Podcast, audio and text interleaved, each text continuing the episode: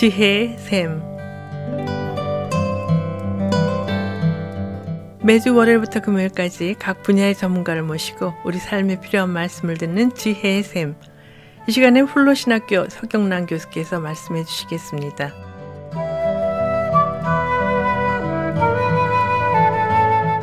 안녕하세요. 오늘은 청취자 여러분들과 평화를 해치는 폭력의 가해자와 피해자에 대해서 생각해 보기를 원합니다. 폭력이 발생하는 이유는 간단합니다. 왜냐하면 힘의 차이를 악용하여 자신의 이익을 챙기려는 사람들이 있기 때문입니다. 일반적으로 폭력의 가해자는 상대적으로 힘이 강한 쪽이고 피해자는 힘이 약한 쪽입니다. 여기서 힘이란 여러 가지의 모습을 가지고 있습니다. 신체, 그리고 가지고 있는 도구 또는 무기가 힘이 되기도 하고 정보, 지식, 학력, 인맥, 재산, 나이, 지위, 가족 배경, 집단의 경제력, 정치적 영향력, 외교력, 군사력 등 다양한 것들이 힘이 됩니다. 여기서 신체와 도구 또는 무기를 이용한 힘은 주로 직접적 폭력에 이용되고 알아보기도 쉽습니다.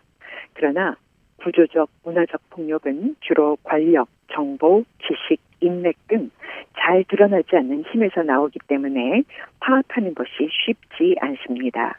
그런데 힘의 크기와 차이는 상대적입니다. 어떤 한 개인 또는 집단이 절대적으로 힘이 약한 경우는 없습니다. 이것은 누구나 폭력의 가해자가 될 수 있고 또한 누구나 피해자가 될 수 있다라는 의미입니다. 어떤 상황과 장소에서는 피해자였던 사람이 다른 상황과 장소에서는 가해자가 되는 것입니다.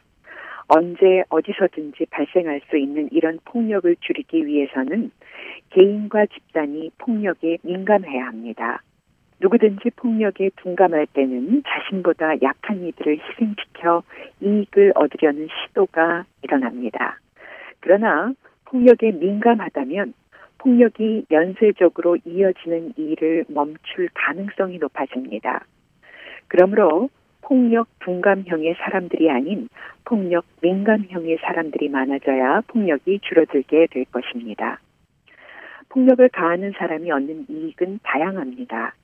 물질적인 이익을 노리는 경우가 많지만 자기 위안이나 우월감을 맛보려는 심리적인 이익을 얻으려는 경우도 있습니다.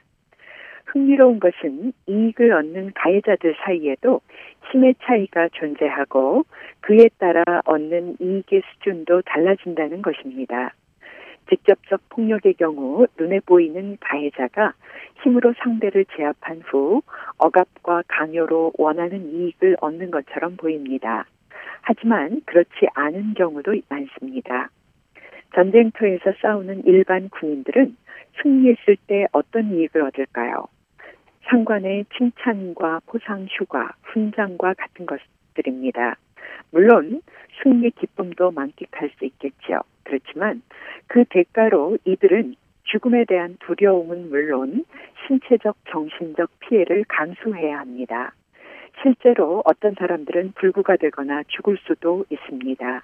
승전국의 군인이라고 해서 폭력의 희생에서 제외되는 것은 아닙니다. 전쟁을 통해 진짜 이익을 챙기는 것은 힘 있는 군 지휘관들과 정치가들, 그리고 집단 또는 국가의 지도자들입니다. 이들은 전쟁에서 승리함으로 더 큰 영향력을 가지거나 더 높은 자리로 올라가거나 다음 선거에서 당선될 수 있습니다. 구조적 문화적 폭력에서는 문제가 더 복잡해집니다. 폭력이 잘 드러나지 않기 때문이지요. 그렇지만 이 경우에도 반드시 이익을 얻는 가해자가 존재합니다. 그들은 구조를 움직이는 권한을 가지고 있거나 그 구조와 결탁한 사람들이거나 특정 분야의 이론과 담론을 주도하는 사람들로 분명 피해자보다 힘이 있는 사람들입니다. 약간의 콩고물 정도는 이 폭력적인 구조와 문화의 말단에 있는 사람들에게도 돌아갑니다. 그렇지만 진짜 이익은 더 많은 힘을 가지고 구조와 문화를 위에서 통제하는 사람과 집단에게 돌아갑니다. 폭력의 가해자들 사이에 존재하는 이런 힘의 차이로 인해 상대적으로 약한 가해자는 한편으로 더 강한 가해자에게 피해를 입기도 하지만 이들은 대개 자신의 피해를 인식하지 못합니다. 폭력의 희생자 또한 힘의 차이를 악용하여 가해자 대열에 합류하곤 합니다. 폭력의 피해를 입은 개인이나 집단은 피해를 상쇄하기 위해 때론 자신보다 더 약한 쪽을 희생시키기도 합니다. 그래서 발생하는 것이 2차 폭력입니다. 2차 폭력은 구조적 폭력의 피해를 입은 사람이 자신의 피해를 극복하기 위해 또는 피해를 보상받기 위해 저지르는 폭력을 말합니다. 왕따로 피해를 당한 학생이 자신도 강하다는 것을 보여주기 위해 다른 학생을 왕따시키는 것이 대표적인 사례로 얘기할 수 있겠죠.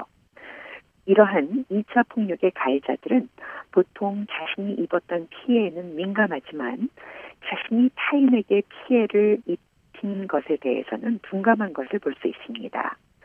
다음 이야기의 어, 수진이도 그런 사례입니다. 20살의 수진이는 현재 평범한 대학생입니다. 그러나 과거엔 아이들을 괴롭히는 것은 일상이었고 다른 학교의 학생들과의 패싸움에서 상대편을 죽도록 패기도 했던 자매입니다. 그러다가 학교를 자퇴했고 전국을 떠돌아다니다가 우연히 청소년 대안 가정을 만나 새로운 삶을 살게 되었습니다. 폭력의 가해자가 되기 전에는 수진이도 폭력의 피해자였습니다. 수진이는 어렸을 때 엄마가 폐암으로 돌아가셨고 그 이후 이모 집에서 같이 살게 되었다고 합니다. 그런데 이모는 수진이를 가족으로 대해주지 않았고 정신적으로 문제가 있는 아이라고 막말을 하며 학대했습니다. 죽도록 맞고 집에서 쫓겨난 일도 있었습니다. 자신이 이모 집에서 당하는 폭력을 보상받기 위해 수진이는 학교에서 가해자가 되었습니다. 아이들을 괴롭히는 아이들은 교실의 위계 질서 최고봉에 설 수 있었기 때문입니다. 이런 식으로 가정 형편이 좋지 않아 사회적 약자로 취급받는 아이들은 자신을 세상에서 가장 비참하고 약하며 불, 불행한 사람으로 생각하면서 학교에서는 오히려 남들 위에 올라서는 강자가 되고 싶어 합니다. 다른 아이들이 우러러 볼 만큼 자신을 강하게 보일 수 있는 가장 좋은 방법이 폭력인 것입니다. 이런 2차 폭력의 형태는 다양합니다. 알코올 및 마약 중독, 우울증, 자살처럼 스스로를 파괴하는 모습으로 나타나기도 하고 가정폭력, 학교폭력, 강력범죄, 성폭행, 폭언과 같은 집단 내 폭력의 형태로 표출되기도 합니다. 그리고 국가 차원에서는 정부에 저항하는 세력이 테러나 내전을 일으키기도 합니다. 수진이의 사례처럼 많은 폭력 가해자들은 과거 자신이 당했던 것과 비슷한 폭력을 다른 사람에게 가하면서도 자신의 행동이 잘못되었다고 생각하지 않습니다. 오히려 힘의 질서에 순응하는 것이라고 생각합니다. 이렇게 폭력이 연쇄적으로 발생하는 가장 큰 이유는 사람들이 폭력에 둔감하기 때문입니다. 폭력을 가하고 그를 통해 이익을 얻는 사람들은 물론이고 피해자들조차 폭력에 둔감하고 이해가 부족합니다. 그 결과는 두 가지로 나타나는데요. 하나는 자신에게 가해지는 폭력조차 모르거나 인정하지 않는 것이고 다른 하나는 자신이 다른 사람들에게 폭력을 가하고 있다는 것을 모르거나 인정하지 않는다는 것입니다. 우리는 폭력이 죄라는 것을 압니다. 폭력에 대해 민감해진다는 것은 곧 죄에 대하여 민감해진다라는 것을 말합니다. 우리는 자신이 폭력에 희생되고 있다는 것을 깨닫고 우리 자신이 또한 누군가에게 폭력을 행사하고 있다라는 것을 되돌아보게 될 수 있는 감각이 필요합니다.